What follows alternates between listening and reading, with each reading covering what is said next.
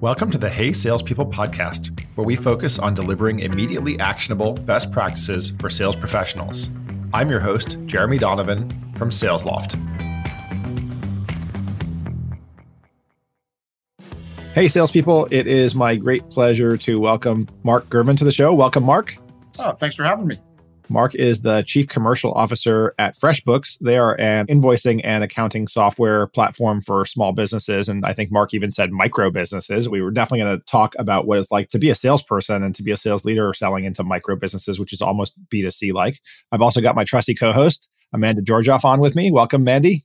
Hi, Jeremy. Hi, Mark. Looking forward to our discussion today we should have a good time. Well, Mark, we'd like to get to know people before we dive into the meaty topics around that we're going to talk about today. You know, around you know you have this product led growth strategy. You're leading elements of sales support partnership. You've been doubling and doubling your company over the past couple of years and continue to hit your stride. So we'll go there too. But to get to know you a little better, love to understand how you keep your saw sharp. How do you how do you stay smart about sales as you know as as your role evolves that you know you've been able to pick up these elements of of many different disciplines? I think the first thing that i'm um, super conscious of is uh, there's a lot of great knowledge out there if one wants to go seek it. So whether you digest that in podcast format whether you find the right networking forum. I also think um, one of the things that i've seen evolve in, in sales is in my career coming up, it was probably everyone emphasized the art of sales a little bit more. And, you know, whether it was learning a few different, you know, sales motions or philosophies, I, I think I've been probably spending a lot more time in the last five or six years learning the science. So, really getting into how to interact better with marketing, how to interact better with all the data that's out there now about customers, there's a ton of tools, as everybody knows out there, that can give you more than enough data uh, and you can get plowed under by it. But my view is that balance of art and science is what we need to come to uh, to, to be better salespeople. So, um, you know, that's where I probably spend the vast majority of my time is, is trying to understand the science. I love that. I agree with you. I've, I've, been in sales myself about 20 years, and I'd say the first 18 years were probably heavily focused on the art. Uh, and there was the absence of science. And now that pendulum has swung so far onto the science side. What parts of it do you think will always be art? So I think the part that is art is no matter what, you know, sales cadence or philosophy, you got to find your authentic voice. You have to sell from a point of authenticity. And so we spend a lot of time trying to help our sales folks find that voice. And while we can give them a methodology, we can say if you do these steps, you'll be more successful or less successful. But you got to figure out, you know, are you pitching as a challenger sales rep and you really want to, you know, love that part of you? Or maybe you're a little bit more of a, you know, a technical feature set seller and that's okay. You don't have to be one kind. You just have to know how to really accent you know the art that you you care about. And then i think also you can't just learn it and then hope it, it persists over 20 30 years. Uh, we're always saying hey what's what's the next thing you're going to learn to do a little bit better? And uh, you know there's lots of great tools out there now that can show you where you're super strong in the process and not so strong in the process and that's the science part. I know for myself as an early seller you know i was awful at cold calling awful. It just it wasn't something that I really really was good at, and I and I resisted it a lot. Um, and not till I had you know luckily a, a, a, boss who sort of said it's part of what you do, and it's part of uh, where you get a lot of your learning and your at bats at, and that's uh, you know so how I viewed it. I would never say I got to be best in class, but I was better than I have been violently agree with you about the part that will always be art is your authentic voice as a seller. Um, and I remember a specific manager I had earlier in my career who who transformed me in that respect. How do you how do you or your leaders how do they coach reps to find that voice tactically? What can I do as a sales leader to help my reps find their voice? Yep. So I think you know the number one, and and we've definitely in the last couple years probably over indexed to sales managers and sales directors who want to spend um, 60% plus of their time on calls with their reps, uh, whether it's listening to them immediately, you know, recorded calls. There's not one, uh, hey, I'll listen to two calls and I'll have you on the right way. It, it really is um, like a sports coach, like staying with that player for a long, long period of time can have just really compounding effects to one day, um, you know, they, they wake up and they're like, oh, now I get it. Now I know why all these components get together. And what we typically see a lot of times when we're bringing not new reps, i.e., they're new to selling, but new reps into FreshBooks is some get it right away and others take a little bit longer. And our job is to figure out the ones that are going to get there in the long term and, and spend that coaching time with them. And when they get it, they typically become peak performers and they stay, you know, at or around 100% quota month after month after month. You guys are uh, are growing so fast. You'd mentioned when we were talking before we pressed record that you grew from 40 to 80 reps over the course of the past year and are planning to grow to another 160 over the, the course of this year. When you're growing so fast, how do you actually detect whether someone is going to make it or not make it? Because otherwise you're carrying, you know, potentially a, a lot of uh, of substandard reps on the payroll. Yeah, so I think you know this is if I go back to my framework of art and science, I would say to this point we've been able to get away with art by hiring coaches and really investing in that manager level and knowing they've been there, done it before, and built teams that have been uh, successful. But I think the next step up that we're we're going to do, we're starting to invest in a whole set of science tools that are going to help us know when you know we think about our sales groups in pods, right? So we add pods of people, so that can be four or five more AEs in a region plus one or two BDRs to support them and so trying to get to the concept of like, is that a super efficient pod uh, of people? And as you bring new pods on, what can we scientifically look at from uh, reviewing what some of our older pods have done uh, and see if we can't accelerate the positives and find the the negatives a bit earlier so we've looked at a bunch of technology i'm sure you've had you know uh, SalesLoft is one of them. Uh, we look at uh, other folks like Chorus and some of the people that can do more recordings, and you can you know pull elements out of of um, of conversations to signal to you where where are reps struggling, and then be able to point the managers or even the directors or myself uh, to to sort of fix it versus having to wait six months and be like, well, that pod isn't producing; it's a failure. Let's turn them all turn them all out. Um, it's not usually the the answer that's the right answer. Mark, what are some of your leading indicators there? One leading indicator that we really try and focus on is for SMB. You know, we're typically dealing with a very inside sales transactional uh, motion. Most of our sales are going to close within sort of two weeks to four weeks from first contact. So one of the things that's interesting is in that sort of environment, a lot of people forget to build pipeline. Like in enterprise, it's always like I'm building pipeline, and then everyone thinks, oh, if it's just transactional, I don't need to build pipeline. But the deals that take a little bit longer, that make the next month and the following month, it's how you doing on on building pipeline. So one of the big things that we do is measure activity between transactional sale and and pipeline build, and then actually um, give the reps weekly pipeline build targets. So they're not paid on them, but that's the that's the activity that we measure uh, a lot. And you know, lo and behold, people who build pipeline every week consistently are the ones who make quota, right? Uh, and you know, they're not waiting for the magical deal or you know that one big deal to to cross their path. But when it does, that's usually like 125 or 150% quota month because everything else aligned and they get this special little bump. You actually right where I was curious, which has to do with what the sales motion looks like in in your company.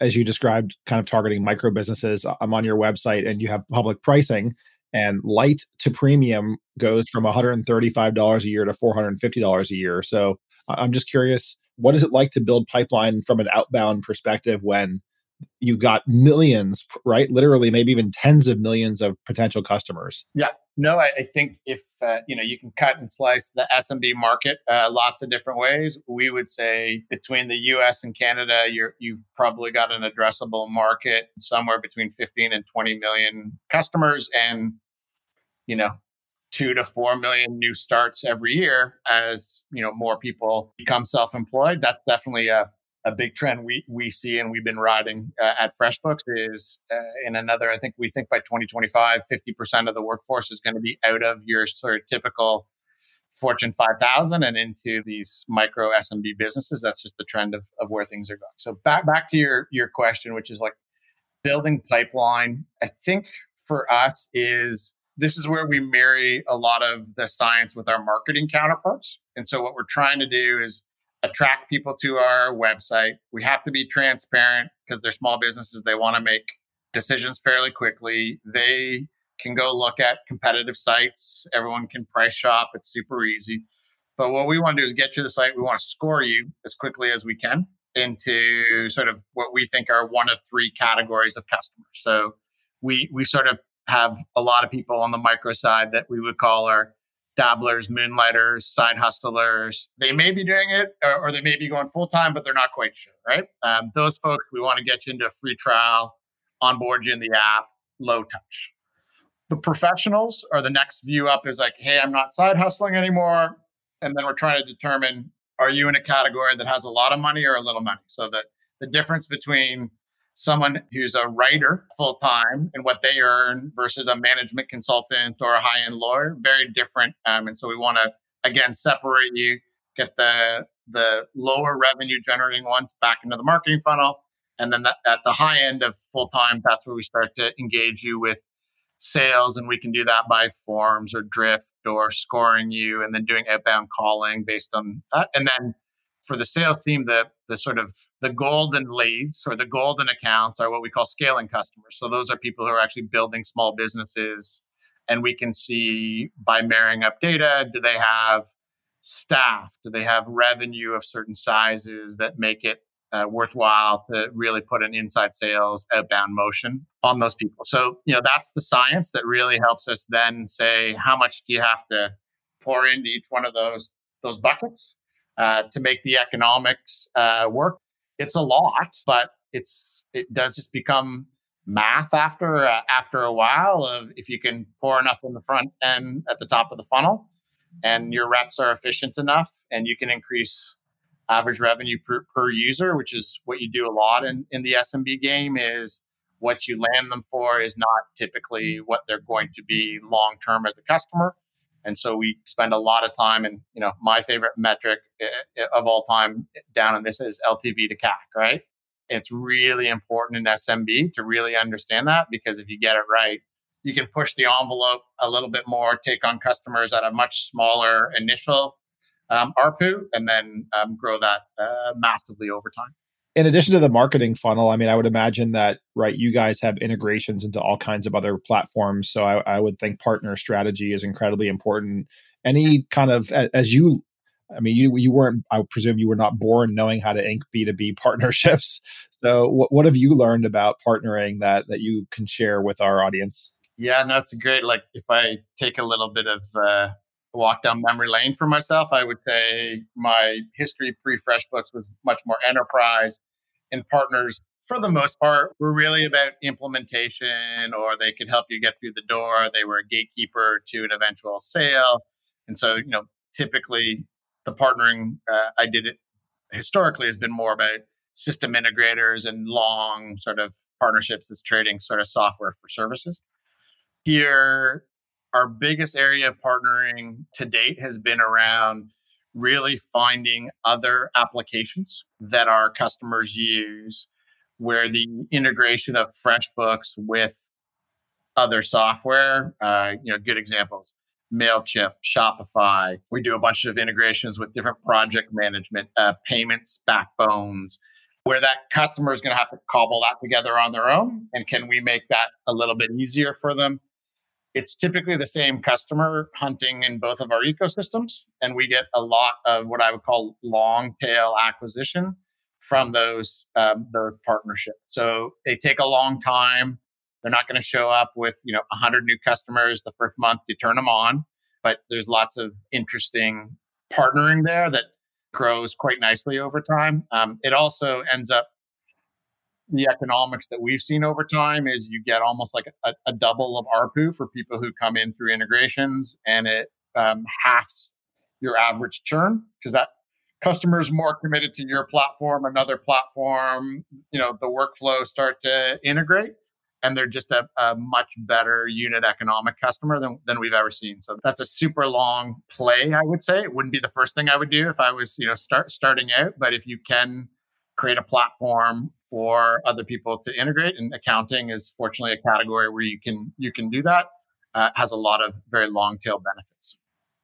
What lessons from your time in enterprise were relevant when you were developing this partner strategy? I'm someone whose my background is all in enterprise sales. If I were going to pivot into a, a market more like FreshBooks, what what could I translate from my partner strategy and enterprise into your current world? So, and this is, I think, true across SaaS, but very true SaaS for SMB is you can't rely on a whole lot of service services revenue um, because that's just not the model that persists anymore. So our ability to attract, you know, your typical reseller system integrators to sell us because they're going to do the services around it. Well, there's not there's not a bunch of services. So pivoting the value proposition uh, way to, and we've created categories where instead of us being, you know, sell the software and then the partner gets the services, um, maybe we're an integrated stack where they sell us as like a retained service. So instead of them uh, having to figure out, and I think the best people who've ever done this are, are the HubSpot folks, where they've integrated their software into a service that you know the marketers sell and they and they make a monthly retained income right so that's that's one of the the pivots around creating the services relationship that are different but I, I think the thing that does translate the most for me coming out of enterprise is rarely does anybody hold the keys to a whole product solution for a single customer uh, and i think really spending a bunch of time and knowing what what categories are super important for your customer to have you well well integrated. So when I was back in my uh, enterprise days, we were sort of always adjacent to the ERP system and a couple of other data sources. And the, the better we got at those integrations, the faster our, our sales went, right? Here in the accounting space, there are similar adjacent places like payroll, like time tracking, like other things that ultimately either go into the invoice we're sending out or uh, or an automatic uh, outflow of the accounting process. And so, really mapping that and trying to be tight and almost ruthless because I think anyone can walk up to you and give you a great explanation of why you should partner with them. I think you want to know why you want to partner with people and the value it's going to bring to your end customer rather than just doing partner deals for the sake of doing partner deals. Mark, as I mentioned, I, I frequently use these podcasts as my own personal cabinet or sounding board. Uh, I have a unique opportunity to speak with brilliant commercial leaders like yourself. And what's top of mind for me, and I know you as well, is hiring. And you talked a little bit about it. Um, how do you test for something like coachability? In an interview scenario. I mean, that's, I love this idea of having a few metrics that you're looking for when you're bringing a candidate in the door. I struggle sometimes to figure out like what's the right question to ask or the right scenario to present so that I can really determine this in an interview scenario. It's a great question and one I think we struggled with longer than we should have. And then the obvious answer came to me later on, which was why don't we go look at the people we think are highly coachable? Look look back in their past and say, can we find uh, points that we could interview around that would bring coachability forward? So I'll give you a, a really good concrete example. We used to use, it wasn't, I wouldn't call it like a, a case study, but we used to give uh, a bunch of people these sort of Excel quizzes because you're sort of in accounting software where you, you sort of got to know numbers a little bit. We also deal with payments data. So you got to be able to uh, do some of like what I would call basic financial calculator math. And we used to use that as a like more like a skill set. We now use it as a coachability thing because you can keep adding to that that problem set and the people who get really flustered and push you away and don't want to dive in with you and figure out where you're trying to go are not overly coachable. The people who don't have to get it right but they want to understand why are you asking the question? Why are you adding this piece? Why are you doing that? ended up being like one of the areas where that really gave us um, coachability. The, the second thing on on coachability that we really try to um, figure out is are there um, precursor experiences that we can lean on to say if they came out of that environment, they probably took coaching very well. So um, examples for uh, examples for us is anybody when they were in university because again we're hiring people maybe a year or two out of university. Did they go into a what i would call like a franchise based business like up here in canada college pro painters? And you had to learn a methodology. You only had a certain period of time to make your money for four months and and we look at people who got in there were successful and then translated that probably over to two or three summer jobs they were coached. There's lots of coaching there, and the successful one sort of um, succeed. So I think for for and it's going to be different uh, depending on where where a rep is. On the you know on the on the flip side, I've run enterprise reps where any of the reps that I hired could actually have been the VP of sales themselves, and some of them were ex VP of sales. And so you know we needed different metrics to talk about coachability there, and what those folks really had to demonstrate to us is did they actually really want to only sell the way they've always sold enterprise or did they want to actually learn what what wins and what wins deals based on five years of data that we can share with, with reps and that's always the bigger one on the enterprise side. How did you test for that? We actually looked for and this is the we were hiring very senior people right? So these are people who are 15 plus years in there. We actually hired uh, and and looked for people who in previous jobs had wanted to get involved with sales methodologies, with mentoring others. Like again, looking for little and we end up hiring a bunch of people who are who were sales managers because they had done that and now they're coming back to be individual contributors. And everyone's like oh that's a nightmare. Don't hire the people who've done that before. They're just going to tell you what to do. And i'm like no no. They've been to the they've been to the mountain. They know it's a really crappy job. They now want to make money as individual uh, contributors, and they know that methodology can make a sales force. And they and nine times out of ten, those people came in and they were like front and center at the table. They were learning it really quick. They were yanking anybody in from the organization that could improve their chances of, of succeeding in a sale. And so again, I think it was just drawing on where do you find the little indicators that might be good beacons to people who are coachable having been a, a former engineer, I come from the science side and I have studied this exactly what you just said, which is people who were sales managers who go back and to become AEs. That's a great profile. They, they're they're often so they're often so successful. I was also writing down as you were saying that that coachability is a learned behavior, especially people who come out of college. I mean, they they you know they have not they've been working in a different environment right where it was it was a definitive grade and a definitive assignment due on a certain day and the workforce is not like that. So you also got to remember your competitive set. You have chosen a path where you're now with people who um, are as book smart as you are. And you know coachability experience uh, it's a different learning gene. Um, it isn't smartest person in the room don't we read everywhere that you know to be a successful manager you got to hire people that are smarter than you? So you know i think when you come out and you're an early salesperson you got to flip that on its head and be like i don't know a lot. I may be very smart but i have not like put the, the meter of smartness up as it comes to real world skills and the best reps early on are just you know give me as much information. I'm a sponge i'm a sponge and that'll pay itself back uh, time and time again well, I was going to close by asking you for a uh, significant leadership management sales epiphany, but I didn't even have to ask because you just you just gave it to us right there. so it was such a pleasure having you on. Since you're hiring so rapidly, I'm sure people will hear that and want to get in touch with you to find out about about opportunities or to find out more about FreshBooks. What's the best way for them to do that? Yeah, uh, go to our website, freshbooks.com backslash careers. Uh, you can search by geography or job role. We've got a great set of recruiters out there that can give you an idea of what it's like. Also, hit any of my sales team on LinkedIn. They're my best recruiting uh, vehicle. So hit them all up, ask them, you know, is it good? Is it bad here? Yeah, come join us. We're having a lot of fun. So uh, hopefully um, there'll be people who listen to us who, who want to come and get in touch with us. Awesome. Thank you so much for being on today. Brilliant. Thank you, Mark. Hey Salespeople is a production made in partnership with Frequency Media. I'm your host, Jeremy Donovan. This podcast is available on Apple Podcasts, Spotify, and wherever podcasts are found. Thanks for listening to the Hey Salespeople podcast.